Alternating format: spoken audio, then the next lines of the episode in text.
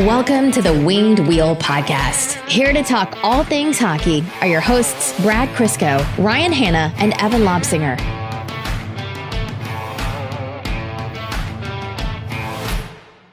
Well, Brad, Evan's corrupted us both. I have. We've both caved and now spent the 30 minutes before this podcast, which we should have just started recording, talking about golf. Yeah, I forgot how much I liked golf. I miss it. I'm not good at it, but I miss He's an it. abusive lover, that's for sure. Nothing ruins a good walk quite like a game of golf. to our listeners, I'm sorry that we let Evan win. Uh, but those of you who are smart saw this coming five years ago. Um, I've had to, you know, unbookmark Craigslist and Kijiji from my browser so I would stop keeping an eye out for uh, used clubs. I've had to stop pricing out clubs because I am not nearly good enough for that. Um, and so now all three of us are going to have to keep golf talk to a minimum. Long story short, Brad went out in the middle of the sun, middle of the day today. How are you not burnt to a crisp? Uh, because I've been burnt so many times this summer, I have just become one with the crispy.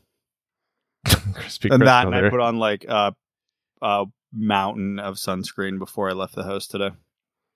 uh, I got my bag secondhand off someone, and I reached in one day, and he had a uh, coin purse. Is that common on golf courses, Evan, to have a little coin purse? No. No. He, had, he had a coin purse full of like, you know, Coins? coins, good coins, valuable coins, and uh, a big bottle of uh, suntan lotion. I haven't used that once. Yeah. There's a lot of questions that I have, but I'm not sure I want the answers to them. You found I mean, money and great deal in my lotion. This uh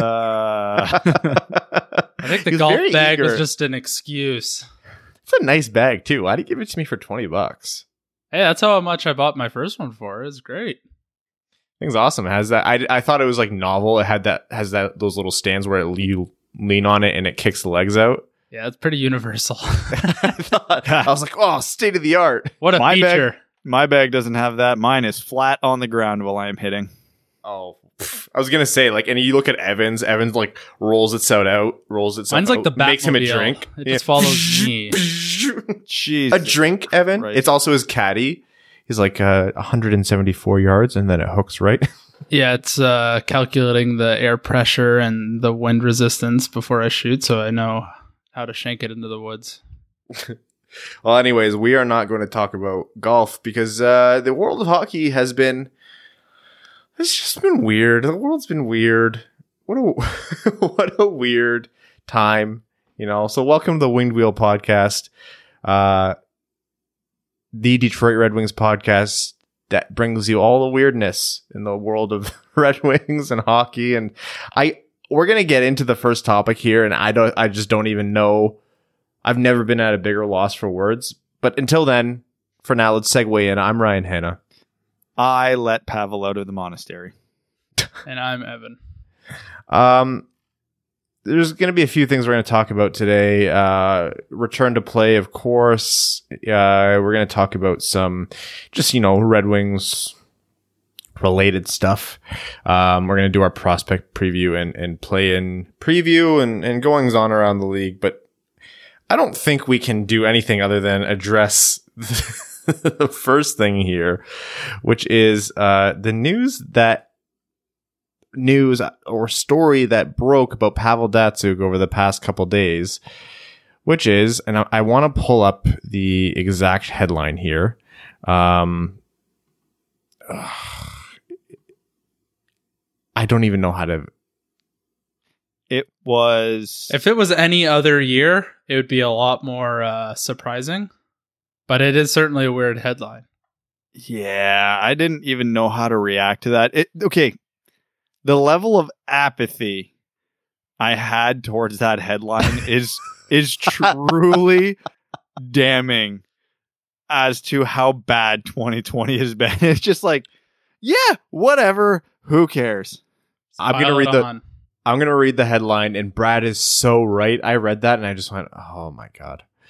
The headline read, and this was from uh, RT, and I don't really know how reliable the source is. I've had a few different people telling me that's not generally a reliable source, but this isn't the kind of thing that it would typically make up. That's usually more political stuff. Regardless, the, the headline reads ex NHL star Datsyuk, in quotations here, hold up at monastery defended by Cossacks with priest who claims COVID is a cover up to microchip the population. oh my! There's a lot to unpack in just that headline. Uh, well, now's a good time to announce a seven part uh, spin off miniseries as we dive into that headline and that headline alone. Each volume containing four hours of just Brad screaming. um, okay. Our, our new game. What is Pavel Datsyuk doing inside the monastery? Uh, Things we could think of probably aren't even in the realm of real.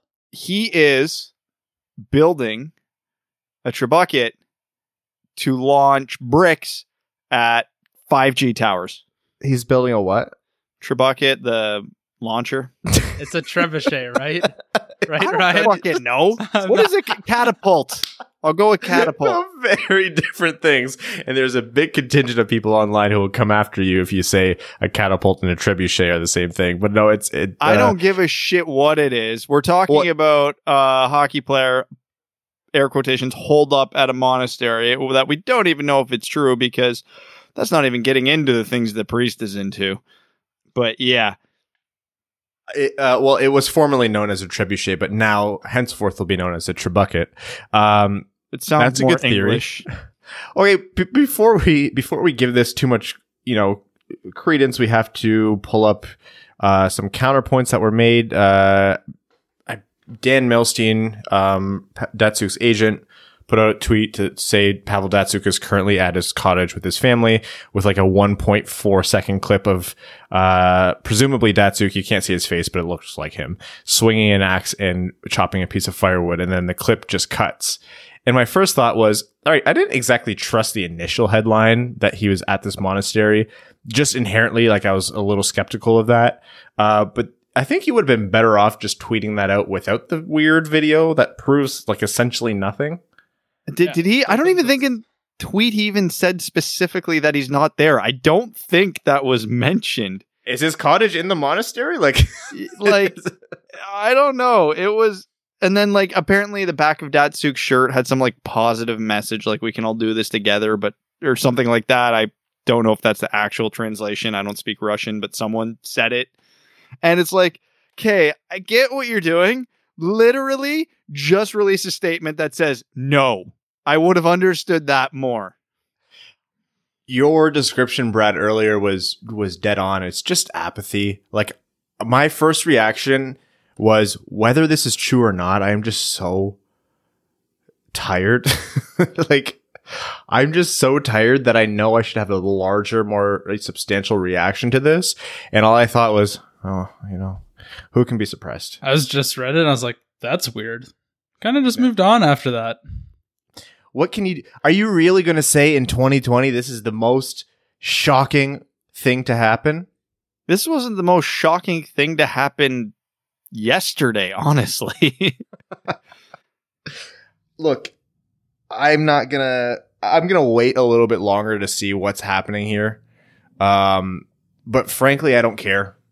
I just like it's. I can't bring myself to care. We'll talk about it. I'm sure if if some if news comes out more one way or the other, and that might be crappy of me to say. And you know, I, I'm I might be just trying to avoid the truth here. But Datsyuk doesn't play for this team anymore, and there's too much else going on in the world right now. I can't possibly care about this. If I not right now, you know? I wouldn't care about it if it wasn't so hilarious. Honestly, it, we've we've craved and begged for content, and the the hockey gods just go, "Do with this chaos what you will." Like he he's joined a cult, allegedly. It's always so weird getting any information from Datsu because he's generally he doesn't speak English very well.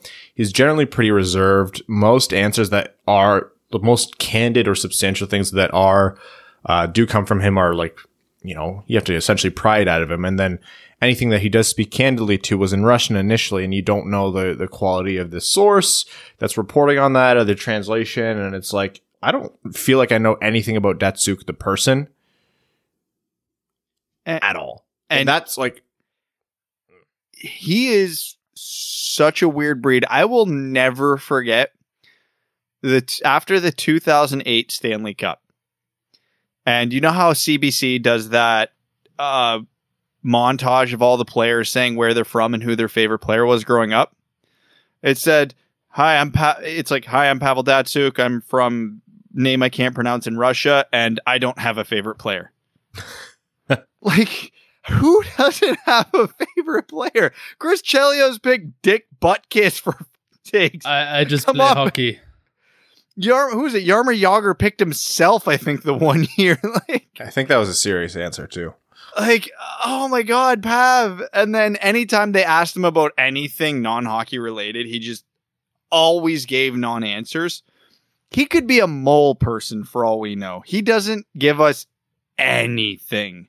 And if he was holed up at a Russian monastery in a place where they're not letting people in or out, yada, yada, yada, because that's what hold up means, how would anybody know he's there? Nobody says anything. And who really cares, to be honest? Like, he is allowed to do whatever he wants on his own free time, just like everybody else who goes to work. As Yeah, long as I it's mean- not interfering with your work and you're not being a total menace to society, uh, I don't care.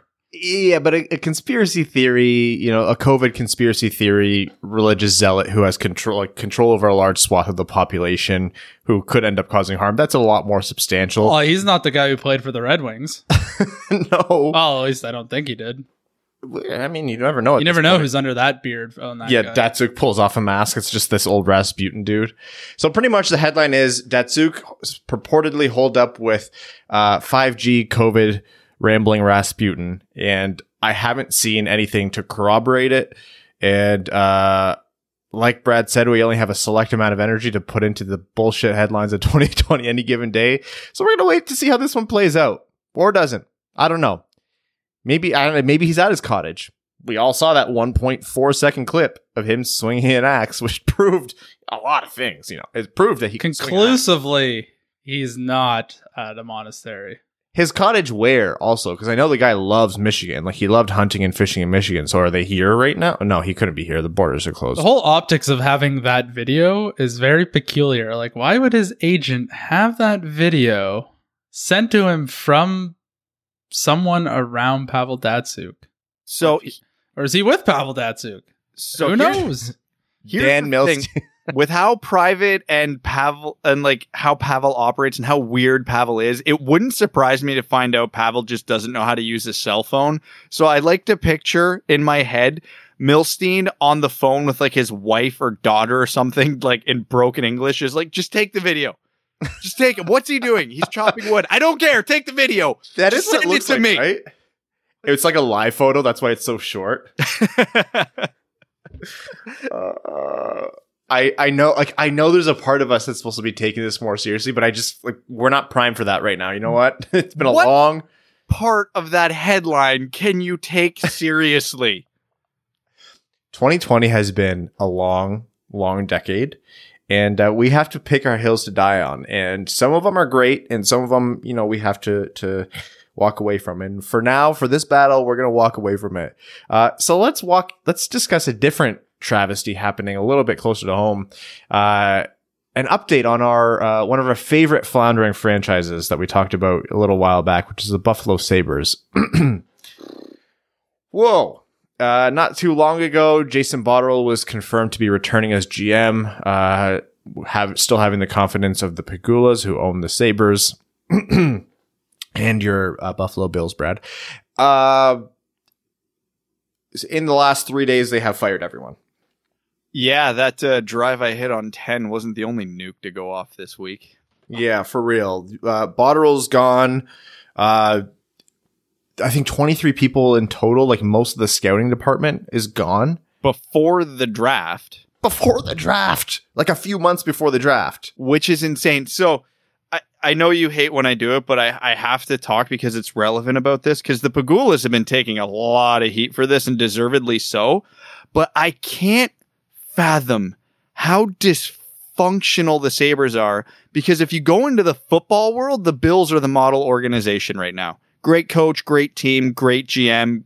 Everything top down is running tip top, just like the air quotations perfect organization right now. And literally the same owners, you jump over sports and they are, if nobody is more thankful for Eugene Melnyk than Terry Pegula because they would be the most dysfunctional organization in the NHL. It is staggering. You fire your GM three weeks after Kim Pegula was on record backing him up saying he's our GM of the future. So something happened in those three weeks. They appointed Kevin Adams right away. No GM search. Never been a GM before, but has worked with the Pegulas for 10 years. So clearly they had a level of comfort with him, which is probably their thing. You're in the middle of the weirdest draft season ever, and you let most of your scouts go. And like, it's not like Buffalo's drafted poorly. They've done, for the most part, I'd say all right. They haven't been any better or worse than any other team off the top of my head. They got, even if you go outside of the first round, Ukko-Pekka Luukkonen and Victor Olofsson seem like uh, amazing picks, like way better than you're ever going to do outside of the first round in any given draft, especially when you consider Olofsson was a seventh rounder. Um, there were rumors going around that it was because the Pegulas wanted to spend less and Botterill wasn't having any of that. But I just, something had to have happened to do this now. It's, uh, Involved owners are never like almost universally a bad thing in sports. Almost universally. Like unless they grew up and are just one of those random combinations of like mega billionaire, which you have to be to own a, a major sports franchise right now, and uh, like embedded in the game, it just doesn't go well. I'm sorry, the Pug- the Pegulas seem like nice people. I don't know much about them. That they're not. They did not. They're not. They don't know hockey. Like it's so evident that they don't know hockey. And that's okay. You don't have to know hockey to be an owner, but that's when you appoint a GM or president of hockey operations to oversee the GM and you take their word for it. And you manage them as people and manage them from a business aspect to say, "Hey, here's what I need from the business. Talk to me, translate hockey into something I can understand." And then you go from there. I don't really get the owners taking such an involved role in hiring a GM. You know, if you sat either one of the Pegulas in a room with nobody to help them out and ask them questions about the sport of hockey, how much would they be able to answer? From a GM's level, not even from a fan's level, from a GM's level. It is hard to be a front office professional in the NHL. It is so hard to be a GM of an NHL team. And I'm not saying Jason Botterill should have stayed. I think they should have fired him. But uh, it, does this seem like they are cleaning out house to do this properly, or does this seem like what you said, Brad, where it's some silly reason where they just didn't want to spend the money, and the fact that they didn't even do a proper GM search and just appointed someone from within, it kind of reeks of Kevin Adams saying, like, "Hey, Kevin, are you going to do what we say and spend to an internal cap?" And he goes, "Yep, please give me my first ever GM job." And bam, Kevin Adams is now GM of the Buffalo Sabres. I think there is a, a lot of that involved in this, but this is one of those things that I think because of how big it was, that a lot of the reasons are going to get overthought. Because when when in reality, the Buffalo Sabres is a business. The Pegulas own them to make money. No other reason. Yeah, it's a fun way to make money, but they need to make money. How do you make money in the NHL? You win. The Buffalo Sabres don't win they need to start winning to make money.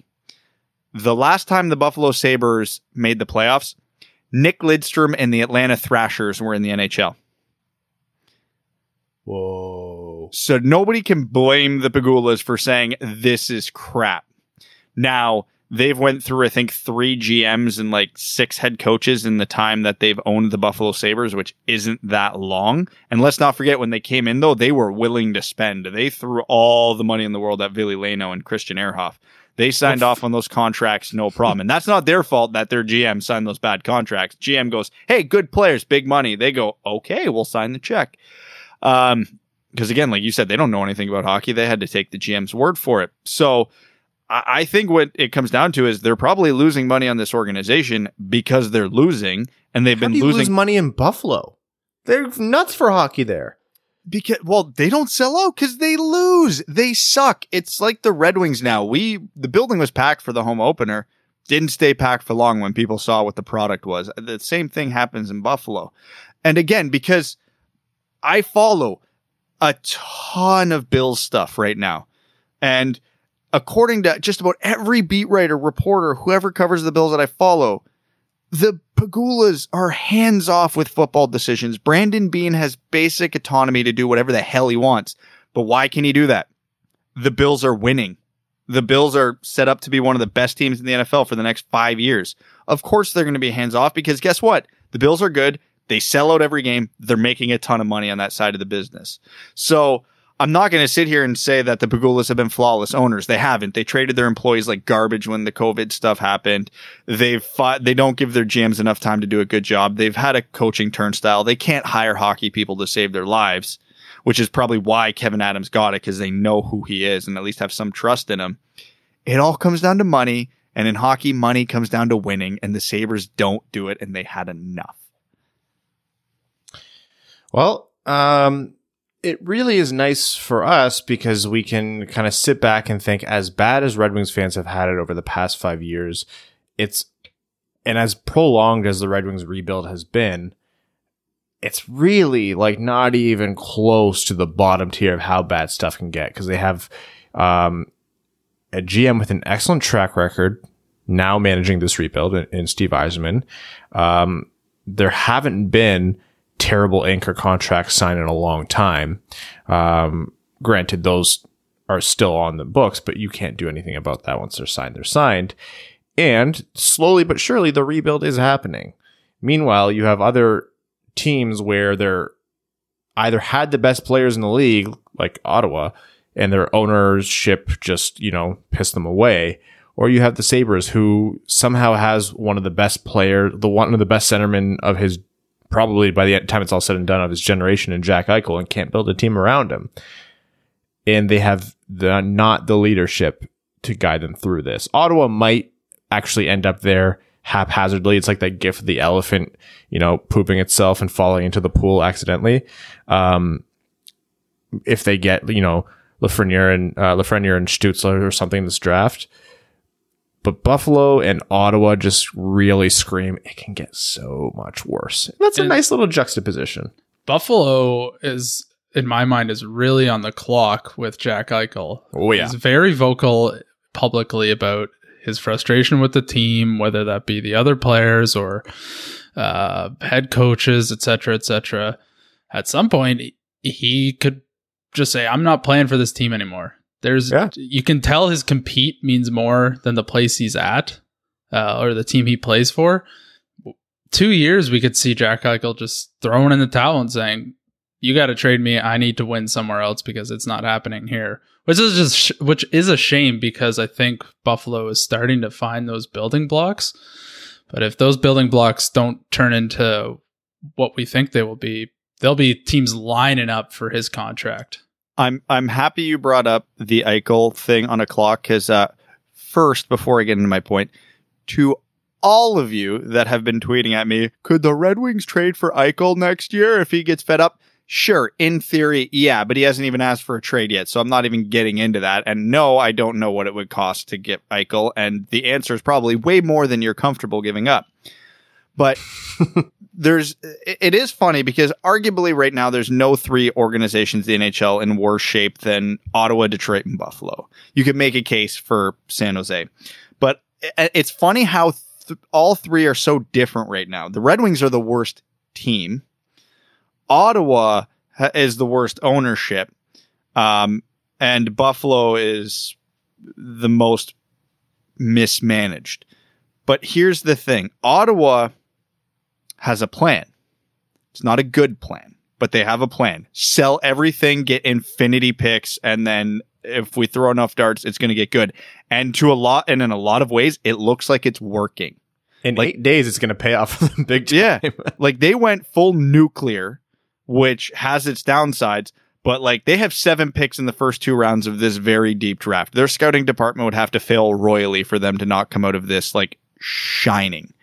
Um, the Red Wings are the worst team in the NHL and have a very defined plan.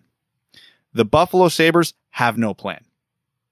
Are they rebuilding? Are they not? Are they contenders? Are they treading water? Because Kim Pegula said they're not rebuilding. And part of me looks at the rosters and go, are that roster and goes, are you kidding me? But at the same time, I look at that roster, see Jack Eichel and go, well, yeah, you can't waste Jack Eichel. So can you really rebuild right now? Because by the time you do a full and proper rebuild, yeah, Eichel's contract's almost up and he ain't going to stick around for a rebuild. So they don't have a plan. They are throwing shit at the wall and seeing what sticks right now, which is the worst thing you can do. Because as bad as San Jose was this year, they had a plan. Their plan was working up until this year. They were perennial contenders, and now it's imploding in their face because their team got old. It happens. They can adjust course, and I'm sure Doug Wilson will have a new plan within the next year. But yeah, and and I almost can't blame anybody for the Sabres' lack of a plan, except for the Pegulas, Because when you have that many coaches and that many GMs, how can anyone establish a thing?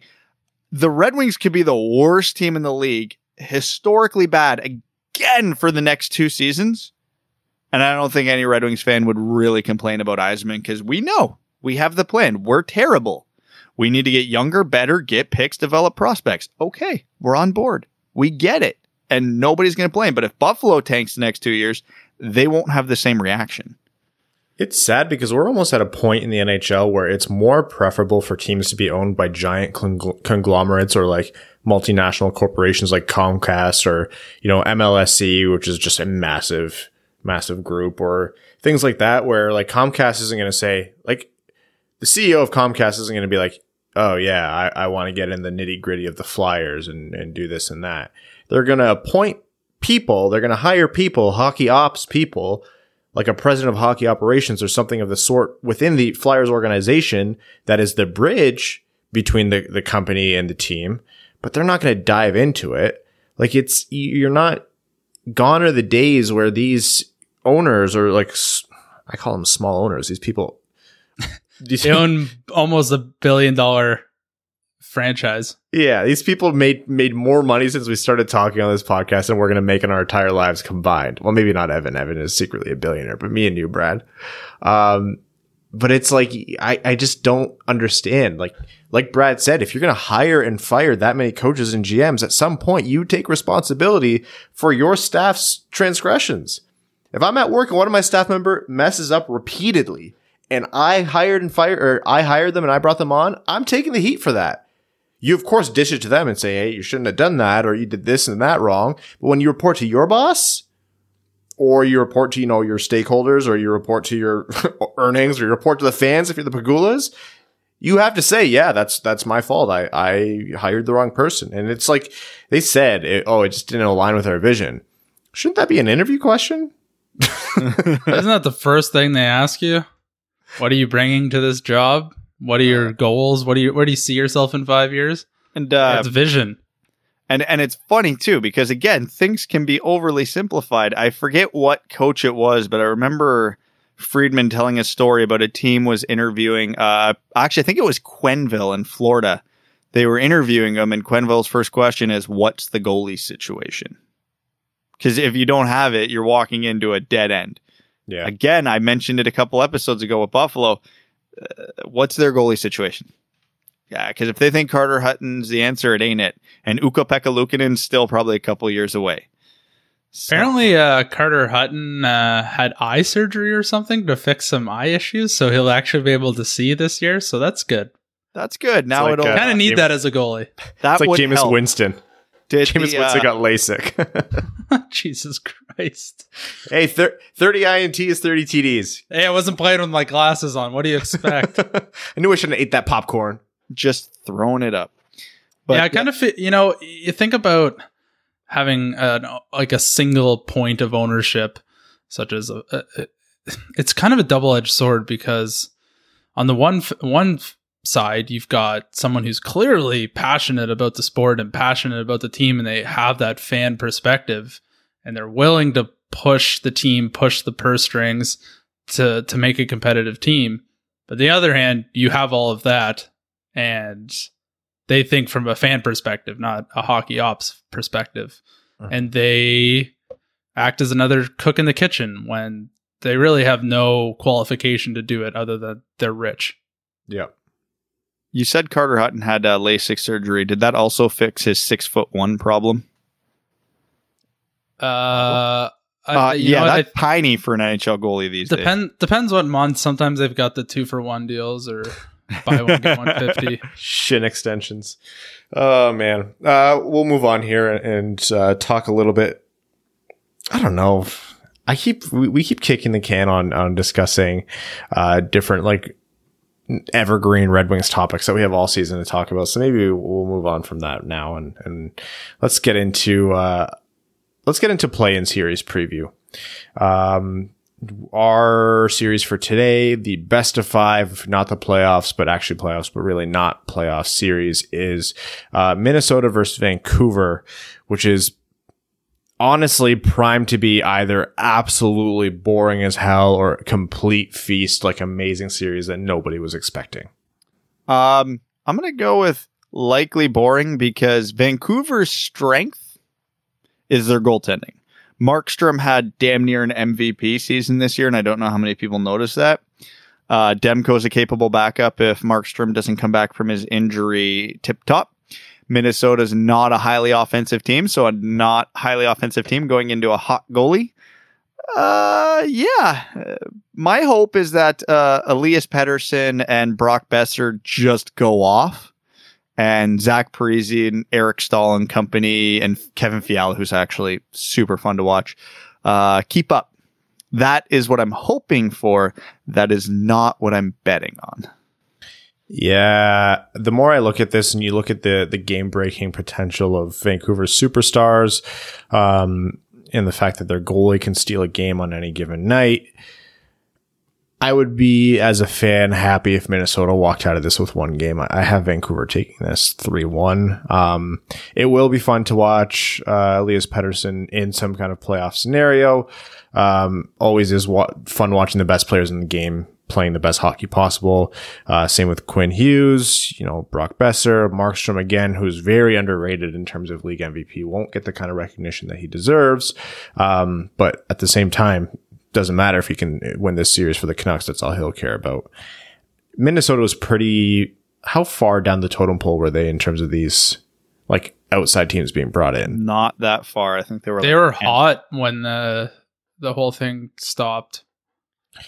Who knows? I mean, Maybe they Minnesota has come back from a 3 1 deficit in a series against Vancouver before. So you never know. Um, but I, everybody knows my thoughts on how to win in the NHL right now. You get a good goalie and you get and you ride your superstars. It's a superstar driven league.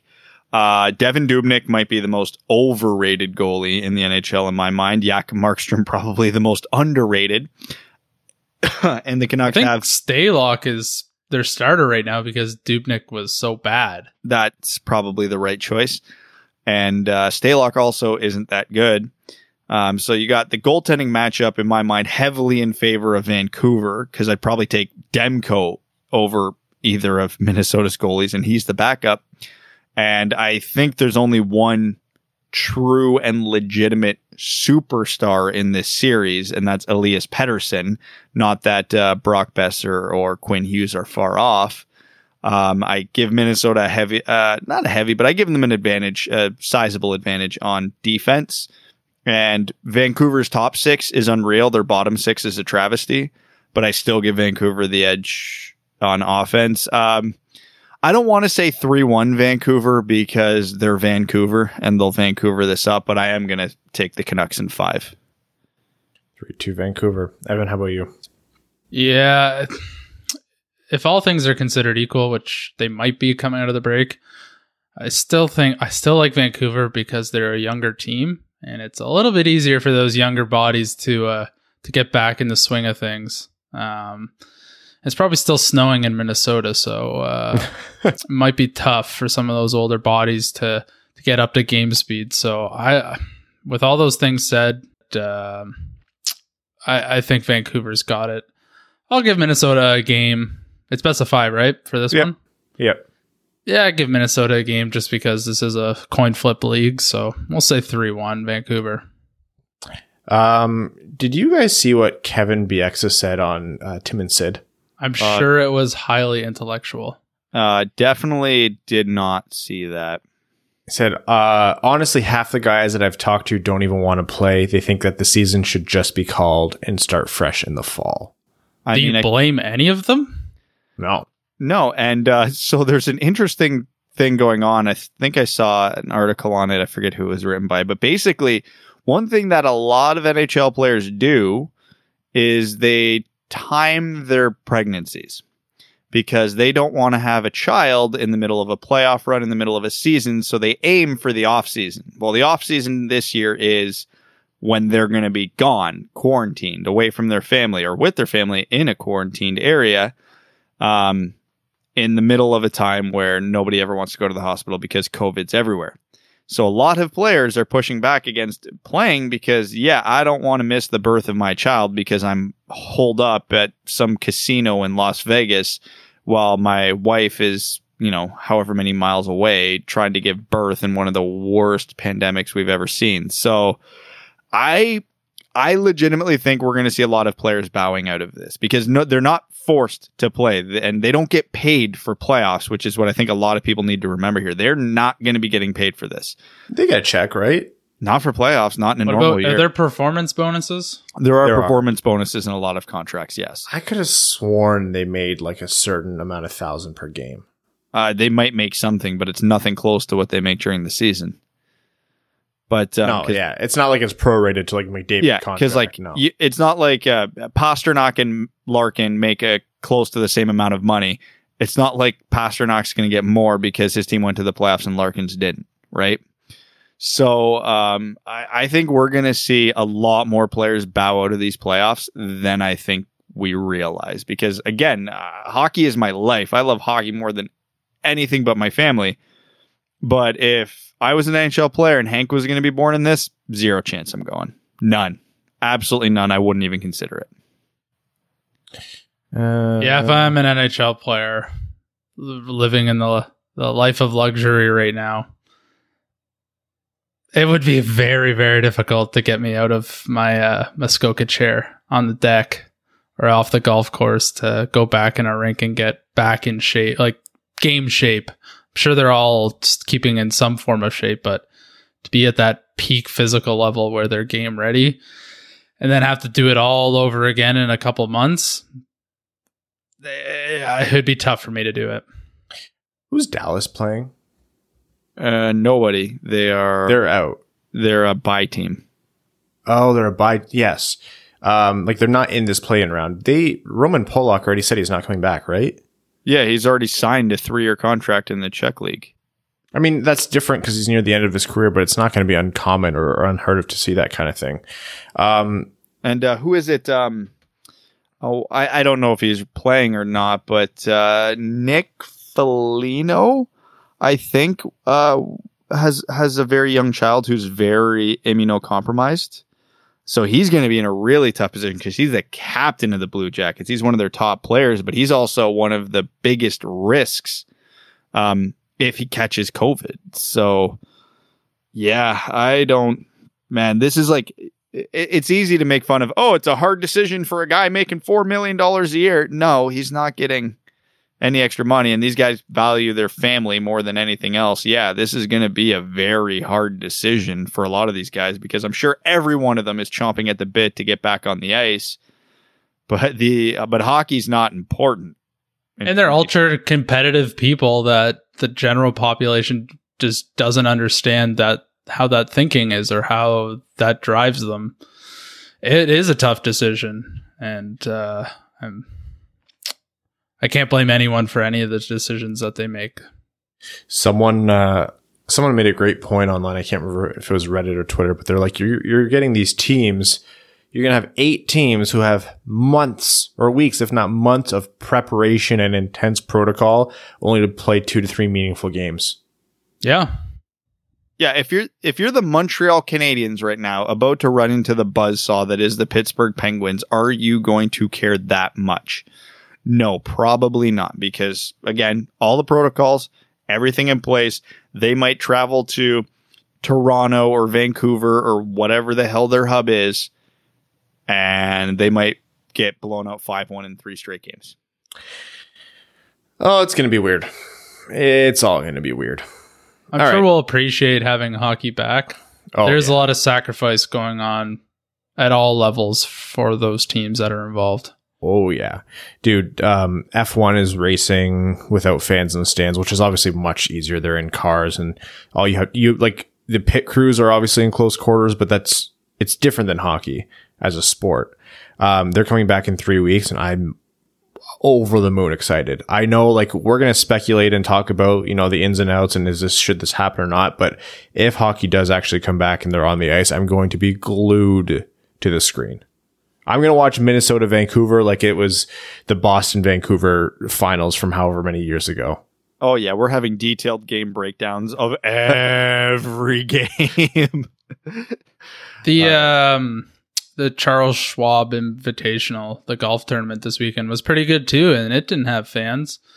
Um, Yeah. The players kind of commented that uh, without fans, it's hard for guys to really get rolling and uh, get in a groove and and really charge the leaderboard because they're used to like having the roar of the crowd get them going. Um, but it still didn't deter from how good that tournament was. And you could hear the players talking to their caddies. It was really interesting. Imagine being that mentally strong where you need a thousand people watching you golf. I was golfing with three other people, and every time I stepped up to the tee, I kind of wanted to ask them to turn around. Oh, f- feeling like Bambi up there. Yeah, I play. I play with a lot of people I don't know. Um, so the first tee is always like this weird, awkward energy until you hit that, and then if you if it's a good shot, then you're like, all right, here we go. But if it's bad, you're like, oh no, here we go. All right. Um, let's move on to our NHL draft prospect profile here. And today's prospect that we're going to be talking about is Carter Savoie. I hate how he pronounces his name. I thought it was Savoy, but it's Carter Savoie. Brad, take us away. Yeah, so uh, the least interesting of the Savoys because his brother is a potential first overall pick in 2022, the Shane Wright class. Uh, but Savoie, much like Brendan Brisson that we were talking about last episode, is a really interesting case because of the uh, his dimensions. Again, small forward. Wait for it not an above average skater, extremely gifted offensively, uh, playing in a lesser league. So I guess um, the randomizer that I used was just spitting out themes at a time. But uh, yeah, so Savoie plays in the AJHL. Now that's probably a step down from the BCHL junior league in Canada because he wants to go play NCAA in the States. I think he's committed to Denver, but don't quote me on that. Um, put up comic book numbers in the AJHL, although some people think it should have been higher given the quality of that league and how skilled uh, he is. But um, eh, it's it's gonna be weird because he doesn't have much of a physical game. Unreal shot, great hockey sense, unreal puck skills, very inconsistent. A bit of we'll call it Noel Gunler syndrome. But uh, yeah, it's again, it's hard to judge him based on where he's playing. Not that the AJ is a bad league, but it is not the OHL. It's not the WHL. Uh, probably even a step down from the USHL, honestly. But Carter And- Gylander was uh, drafted from the AJH, AJHL. That's the Red Wings goaltender that they drafted. uh, and the same team, they both play for Sherwood Park. So if you watched any Gylander this year, for whatever reason, you saw uh, Carter Savoie. So, and again, it's not that bad players can't come out of this league. Cale Makar was drafted out of the AJ. So it's absolutely risk reward there. But who is he as a player? Offensively, he is gross. Uh, I think he had, I don't Good quote me, gross. I think he, yeah, good gross. I think he broke 50 goals in this league. Uh, just, he sees the ice really well, has a tendency to try to do a bit too much himself.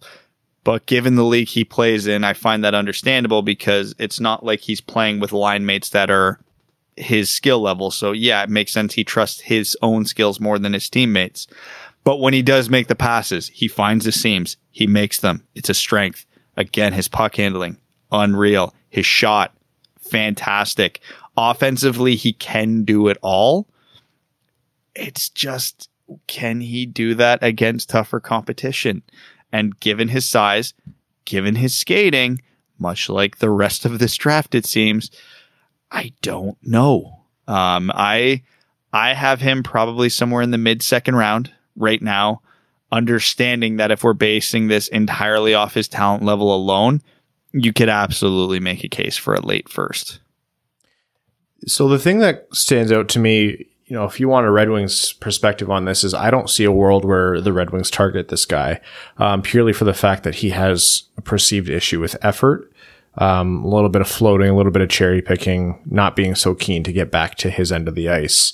Um, you couple that with him being not a phenomenal skater, and, and you have a guy that really doesn't fit Steve Yzerman's pedigree of what he wants, which is, you know, of course, talent and skill, and you want the best player possible, but you want a guy who's going to go out there and give it 100 every single shift at minimum. Um, and if that's an issue with him, then if he was, you know, had a lot of other dimensions to his game, uh, then yeah, absolutely. Like if he was a better skater, then I could see them taking a risk. Or if he was a centerman, I could see them taking a risk. But um, as supremely talented as he is, and I think he's like, if you go on his actual, just like raw, unrefined skills, yeah, this guy should be like, a, I think, a mid to late first round pick. Um, he would be worth that that swing of the bat, but because he does disappear at times, like there's been noted inconsistencies in his game and not the strongest league in the world, that gives me enough pause to think I myself don't know if I want to take that risk on a left winger. And I'm I, i am almost positive Yzerman's not going to want to with his first couple picks there. If he floats to the end of the second or round or into the third, then yeah, absolutely. You you don't want to pass on a guy with that kind of skill. But I also don't think he'll go that far. He's funny because he fits that archetype of what we talked about, which is like Brad said, great skater, or sorry, great player offensively, small, not that great of a skater. Um, and yeah, there's a couple other things to his game. The thing is, like compared to the other guys in previous episodes that we've talked about, I think he has one of the highest talent levels. But then once you get the the effort issue in there's, and is it actually effort? We've seen that come and go with prospects. They're, they're, seen as lazy players, but in reality, it's just that they skate funny and people think that they're being lazy. Like people always think Mantha is being lazy. And sometimes Mantha does float, but sometimes you're just like, no, he just has a long stride and he's a huge guy. I don't know. He's not like, he's a, he's a good prospect to watch. Um, I've enjoyed watching when he does have the puck and when he does do something with it. Um, I'm trying not, like, I don't think he's very high on the Red Wings board. No, I don't know like, if that's crazy to say. Like like you said, he doesn't check a lot of the boxes that the Red Wings are looking for, but if he's there late second, early third, this is the type of player that you take risks on in those yeah, if he's there, if he's there in those spots, then I'm actively cheering for them to take him for sure. Yeah, because he's not the type of guy that if he pans out, you're like, oh, great, we got a solid fourth liner here who can kill some penalties for us. We didn't just draft K- Christoffer Ehn. If you hit on Carter Savoie, you got a top six forward who might run the half wall on your power play. Yeah. Um, prediction as to where he'll go. I don't think high end players like that generally float past the second round. I see him going no later than late second round. Um, I've seen some rankings having him in the first. I don't think that's crazy. I think it'd be a bit more likely if he was a centerman, but I'm also not going to say that it would be um, out of this world, unlikely, or even wrong for a team to do that. Like Brad said, if you hit on that kind of talent, that's a pretty big hit. You're looking at a top six player.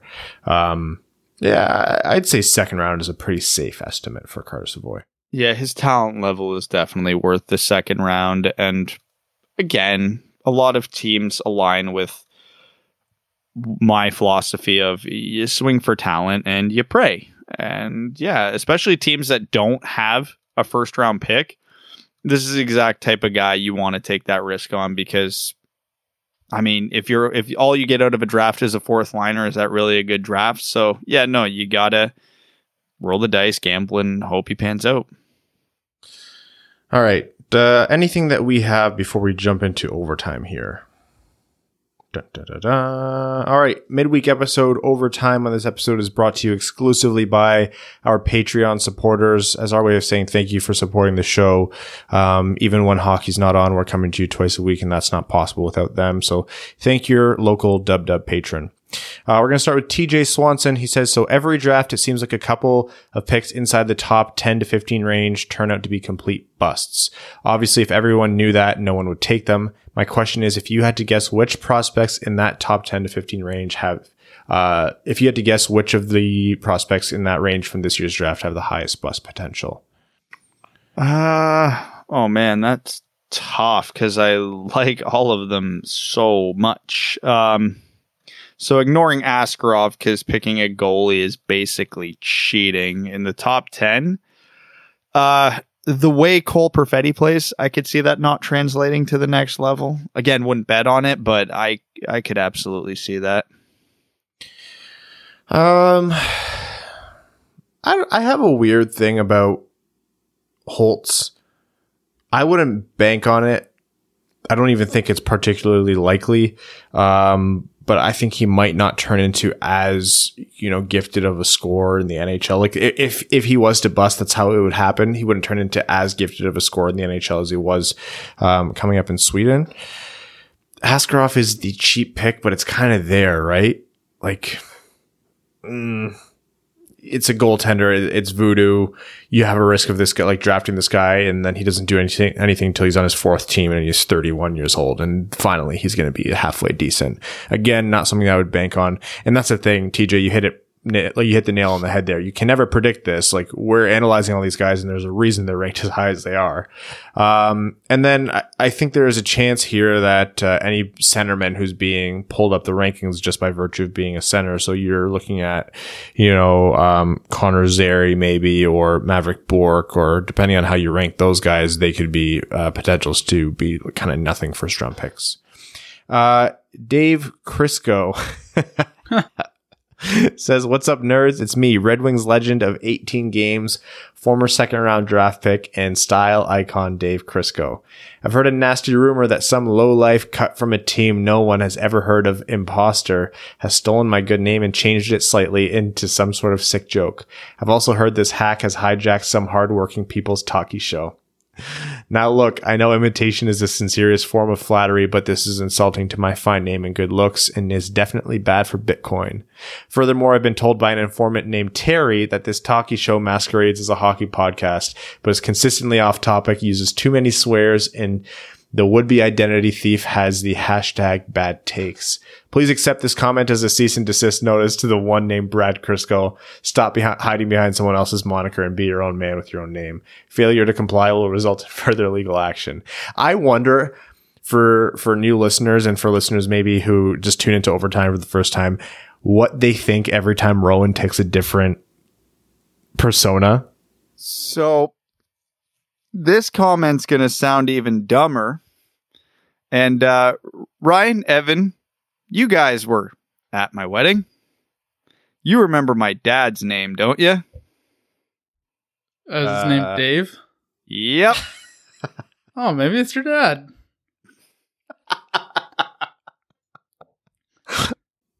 Evan is by far the best friend we have, right? Like way funnier than anyone else. So when someone said Dave Crisco here, I'm like, are these psychopaths actually going in on my family now? Because some of the shit they've pulled off my social media before, I could see it.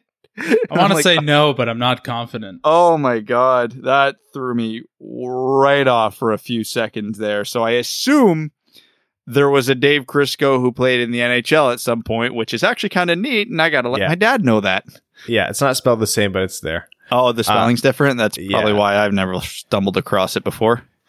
Uh, jersey time, top three jersey matchups of the play-in series. Stay fresh cheese bags and stay someone else, Brad, whatever your actual name is. Uh, um, their real jerseys not going to any alternatives they've worn. I think the only answer here is Pittsburgh, Montreal. Yeah, that's um, good. The if you were allowed to take their Heritage Classic game, then I'd choose Calgary Winnipeg. Uh, Calgary, Winnipeg. If you're allowed to use those, that's the right answer. I like Chicago, Edmonton. I think that's a strong jersey matchup. Um, I don't know. Like Arizona now has the Kachina, so that They said they're wearing them, right? Yeah, yeah, but Nashville jerseys are very meh, meh for me. yeah, but I, I don't take Islanders Panthers over them. I don't No, take definitely Canucks not. Wild. Uh Canucks Wild. Canucks Wild eh. is not bad actually. That's an underrated jersey series. Leafs Jackets doesn't do it for me. I wish I liked the Hurricanes jerseys more because at least then we get the Rangers in there. Yeah, this isn't this. There's like go one Yotes. team that ruins every one of them. I go Yotes just for Kachina. Yeah, they're wearing the Kachina, so that helps. And Nashville's jerseys aren't bad. They're just They're fine. They're yeah, they're all right. James Phoenix. James, welcome. Says, well, now as the newly crowned Patreon, uh, Patreon member and as one of your first overseas meetup advocates, I firstly just want to say thanks for keeping all of us sane during this off season. And with the draft ranking mere, uh, draft lottery mere days away now, the anticipation of possibly being able to select Rimouski's finest finally begins to become a reality. In homage to uh, Hakan Andersson being a part Brit Swede stroke newly crowned Australian citizen, and his continuing ability to be able to pull European shaped diamonds from the rough in later rounds, notably Thomas Holmstrom, arguably one of the most understated and intelligent players to net front given how he played with the Euro Twins, as a 10th round pick in 94, and Zetterberg as a 7th rounder in 99. Following your profile on Daniel uh, Torgersson last episode, who is one of my later dark horse dark uh, draft dark horses until that cat was truly left out of the bag. Who are each of your sleeper value picks with the Wings' potential third and fourth round picks? Anyways, lad, keep up the great work and all the best from over the pond. Okay, let me pull up my draft rankings here. So basically, all I'm going to do is pick guys that I currently have ranked in the second round that are pretty much not ranked in the second round anywhere else. Uh, Yeah, that's First the kind of that- thing. Yeah, first one that comes to mind for me, it's he's not a European, but Zaid Wisdom in Kingston. It's for a uh, dope name. Actually, yeah, I'm going to stick with Kingston for both of these answers. I'm going to go Zaid, Wis- Zaid Wisdom and Martin Chromiak. I'm I I think they're, most rankings I see have them mid to late second round. Uh, sorry, Chromiak mid to late second round, Wisdom third or fourth round. I really like both of them. And it's, I, I think a big reason why Shane Wright uh, beat Connor McDavid's 15 year old scoring stats in the O is because uh, of Wisdom and Chromiak. I, I think they were that good that they they propped right up even more than he would have on his own, and he's d- disgustingly good. So that's saying a lot. I'm going to steal a page from Brad's book here. Um, Brad has advocated for this player for a little while, which got me to kind of double back and watch more about him because I kind of brushed him off as a possible pick because of the position he played. But Nico Daws. I mean, you're not drafting Yaroslav Askarov, and goaltenders can go early or late. There's no real rhyme or reason to when they go, besides teams kind of getting weird about it. Um, yeah, he's he's touted as one of the best goaltending prospects in this draft outside of Askarov, or even including Askarov. Like he's not he's not ranked first, but he's not ranked too far behind him. Um, but there's a chance he doesn't go until late. So if the Red Wings are able to snag him in the third or fourth, goalies are voodoo. I would never bet on this, but hey, maybe Daws pans out and there's your goalie of the future. And so complete dark horse, like absolutely everything would have to go right, including even having the opportunity to draft him. But I, I wouldn't be, um, that would kind of be my pick if you're going to put a gun to my head. So funny, funny thing about Nico Daws is I right now am willing to not bet, but I, I got a strong feeling that if the Red Wings don't take him at 32, they won't get him. Because when you look through a lot of the top ranked goalies for this draft, so you go into the second, third, fourth rounds, I think Nico Daws is the only one over six one. And you've and in the NHL now, there are very few goalies under like six two, six three who who become truly successful. So if size is an important part of your goalie evaluation, yeah, Daws might be like your only option past Askarov.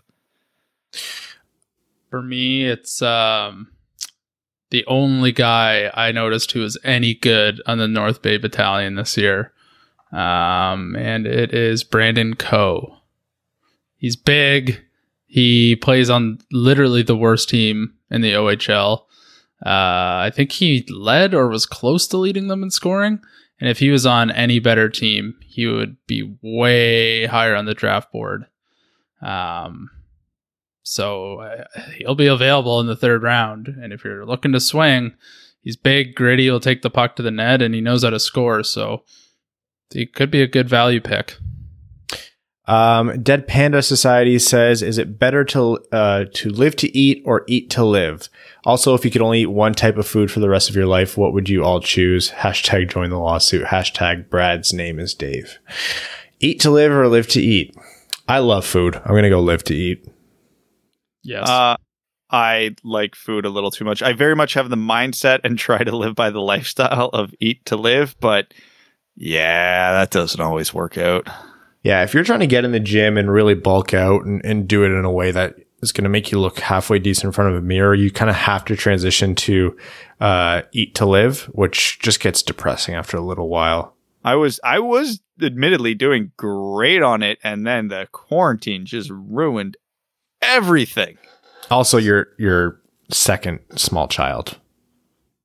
You know what? It's not even Hank that's ruining my eating. It's the older Mika gets, the more I don't know how to phrase this. Normal she eats, like she just eats people meals, people food at people times, not like Hank who's on like Yeah, you- baby mush. So You now fed we her have to buy food for three years. we have to buy Mika like snacks because she's a kid and every kid should have snacks. But then there are snacks in the house. I see them. They're I want your them. snacks. They are now my snacks. I don't buy chips for that reason. Oh, That's Before over for me. before kids, that was my entire motto. Like we just Crystal and I, we just kept the crap out of the house because we had zero self control to not eat that stuff. Just don't even put it in the house, and it was it was great. Mika screwed everything up. Uh, one type of food for the rest of my life. I don't know. That's a tough. Like, I, there's nothing I like so much that I could say yes, definitively. This is the food I will eat only. like I love poutine, but after a week of it, I'd want to die. Like I love You pizza. would probably. Yo, I probably would. Uh, I'll go pizza, but it's if I got to be able to change the toppings, and I also got to be able to just throw up relentlessly some days. Something that's super dynamic like pizza could work. It could. But like, I are have- you eating the same type of pizza every time, or do you get to like change the toppings at will? Because that's kind of cheating. this. We're not doing this because I want to go to bed at some point. No. I'm not. I don't even care what toppings you put on it. But if you get to like change the toppings constantly, that's kind of cheating. I'll Still ass- pizza. no, I'll assume that it, you can get different toppings on the pizza. He said type of food. I'm not going broad. I'm not saying like Chinese food, and then you you can just live forever off of a normal cuisine. But I'll, I'll go down as specific as pizza, but say we can switch the toppings. Oh man, I am. This is tough for me because like the healthy side of me wants to pick like a, a healthy meat that I can like. So like steak would be the obvious answer, and you could do that a million ways. Um, but like part of me goes, yeah, but Reese peanut butter cups are a thing, Yeah. and the rest of my life. That's fair, man. Evan Beckner says, Hey guys, did you know since the current draft lottery system was put in place? Oh my God, really? Since the current lottery system was put in place, 12th and 13th pick or uh, thir- 12th and 13th place in the draft lottery have won at a higher rate than second and third. oh, bite me! I don't want to know. Ah! I don't want it. And you know what? That is just going to be my argument anytime someone tries to justify this current lottery system. At least we have my first, whole right? argument. To distract you from that slightly depressing news, I sent you pictures of my puppy I just got. His name is Finn. Finn is cute as hell, and he is the newest honorary mascot of the Winged Wheel podcast. Um, best of luck. He looks like he has a mile of energy a minute. Puppy pictures always encouraged. Yeah. YBK says, "Howdy, my favorite trio of dingbats. Who knows what the f- uh, who knows what the furk about COVID nineteen anymore? Streets are burning in the U.S. and best Korea's leader or his sister, depending on which conspir- conspiracy theory you believe, blew up a diplomatic building. 2020 is really trying to write itself into the history books, isn't it? I was listening to another pod a few days ago. Um, uh, da, da, da, red draftables on the ringer. Um, at Q Evan no free ads. And there's a little anecdote made up by one of the uh, hosts that was interesting. He asked the GM, "What skill do you believe can never you can never have enough of on a basketball team?" And the GM instantly instantly replied, "Shooting." Keep in mind this was in 07, so it was before the dizzying three point revolution that overtook the NBA in the 2010s. In that same vein, if you were to select one skill that a team can never have enough of, what would it be? I'm pretty interested in Ryan's opinion as well as Brad's. If Evan can muster the strength to listen to these damn questions, his input would be appreciated as well. What? All right, Evan, you're going first. What skill would can a single team or can a team not have enough of? And we're talking specific skills, so we can't just sit here and say hockey IQ as a cop out answer, right? No, no. offensive instincts. um, if it has to be like a more granular level, um, I guess I think at the level of like shooting, skating. yeah. passing. yeah. Well, you got to be able to shoot, skate, pass to score, right? Well, you don't have to be able to skate. Um, no, I'd say you know what the way the NHL is going, you have to have a team full of good skaters. There's very few teams that get away with just parking one player on the left side on the power play and scoring almost a thousand goals. So I'll say skating. Do you know what goes faster than a good skater? The puck. Give me a team full of elite passers. Oh, oh wow. So some, so you want some Filppulas? I y- you can you can create offense with people who can't shoot very well if they're in the right spot to score all the I'll, time, I'll and take your Quentin teammate Hughes. and your te- teammates can get you the puck there. You know, The you know most what Connor McDavid's really good at? Skating. You know what Quinn Hughes is really good at? Skating. Do you know what, know they're- what? else they're really good at? Passing. And Mm. Crosby. I didn't Look- think we'd have three different answers to this. I- and Passing is the most efficient way to get the puck around the ice and to the areas you want. I my my answer was skating, and I, just by a hair, I'm going to pivot over to scoring, like a shooter. Like if you have if you have a bunch of high end to elite shooters on your team, if you have if they're average skaters. Or you do not get as many like offensive zone starts or entries or offensive zone time. It doesn't matter if you're more efficient with it. If you're going to put that puck in the net more often, what do you need to do to win a hockey game? You need to have more goals than the other team. Yes, but uh, Cut to the if- chase. playing against elite goalies, I don't think taking elite shooters just clapping from the half wall and the blue line is going to go in a lot. You got to get This to is a bit of a rock paper scissors thing.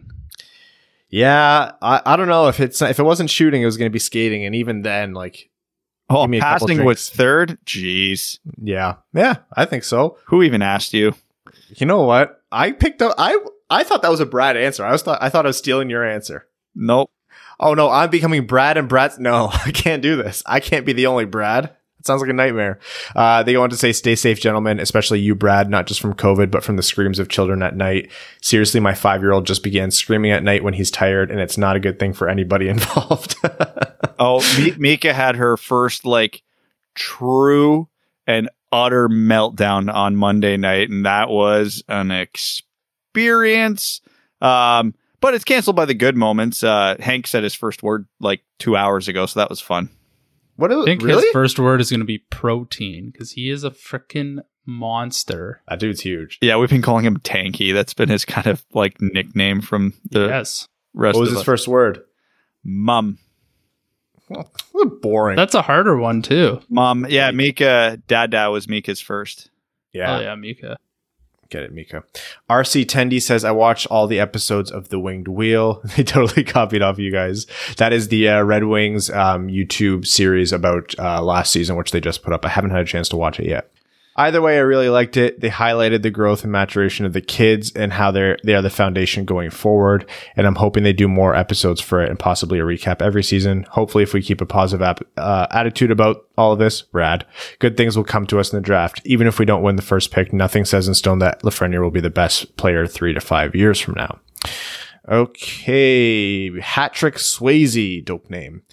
Says Hatrick Swayze here, been listening since November 2019, new Patreon supporter. Hey, Hatrick, thank you so much. And again, great name. I enjoy the content, humor, speculation, and insight, and the rare occasion that Evan seems genuinely engaged. Again, Brad, we need to find some kind of way to just shoot that guy up with adrenaline before each podcast because nothing has a better efficiency of making listeners happy than when Evan speaks. Um, that being said, based on your guys' observations, do you think Dylan Larkin is truly an elite center? My non Red Wings fan buddy thinks he's overrated. Buddy's team will probably lose Jack Eichel before the end of the summer. So what does he know? Looking to hear your input on where Lark stands against other centermen in the league and what do you guys expect from him as the years progress? I know his sample size is relatively limited considering this team in recent years. So to me, elite means a guy who's like top 10 to 15 at his position in the entire league. So by my definition, no, Larkin is not elite. Um, I, two years ago, if you asked me if Dylan Larkin was even a number one center, I would have said no. Now I will can I will a- agree that Larkin is a number one center in the NHL and a, a very good one at that, but I wouldn't go so far as to say elite. Yeah, I think that's the right answer there. Like we were saying like Larkin, you know, objectively on paper, despite being the Red Wings number one center, is probably more of a true, like very good second line center. And, and he's shown up in a lot of ways to prove that no, he can be, uh, and often is a viable, good first line center in this league, but that doesn't necessarily mean that he's elite. I think elite is very limited. I think you save elite for, you know, not only like the Connor McDavids, but you're looking at like the, the Tavares of the NHL, like the, the top end centers who, they're they're almost game breaking. Like they they should be superstars or close, and I don't think Larkin's there. And that's not a knock on him. Center is the most important position on the ice outside of when a goalie takes over a game. And to be elite at the most important position on the ice, it's a very small handful of people. Uh, they go on to say, Ryan, hit me up when you need someone to carry you on NHL 20 clubs. I will need carried, so thank you, and I will take you up on that. Stay fresh, begged cheese. Much love, Hattie. Joseph Delia says, Sup, my dudes. I have a dumb slash silly question for you guys. Before you roll your eyes, Brad, it's not the Mantha Montreal BS. Buffalo calls you and offers you, uh, Jackie Ikes. Could you get a deal done without offering up Larkin? I don't want to get my feelings hurt trading him or the top four pick this year. Probably not, right? So if Buffalo offers Jack straight up for the pick, what draft position would accept the trade? Would what draft position would accept the trade? Thanks, guys. Any Anything? pick but one. Yeah. Yeah. And and I don't even think twice on it. No. It, uh, yeah, no. With Byfield, you're hoping Byfield turns into someone with Jack Eichel's impact.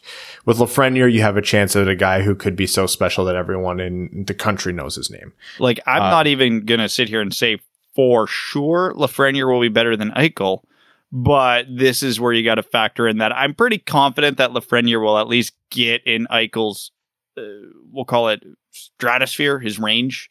Um, but Lafreniere is six years younger, five Imagine years younger. Jack Eichel had anyone to play with. Man, he'd be over 100 points every single year. The points would come way easier than they are now.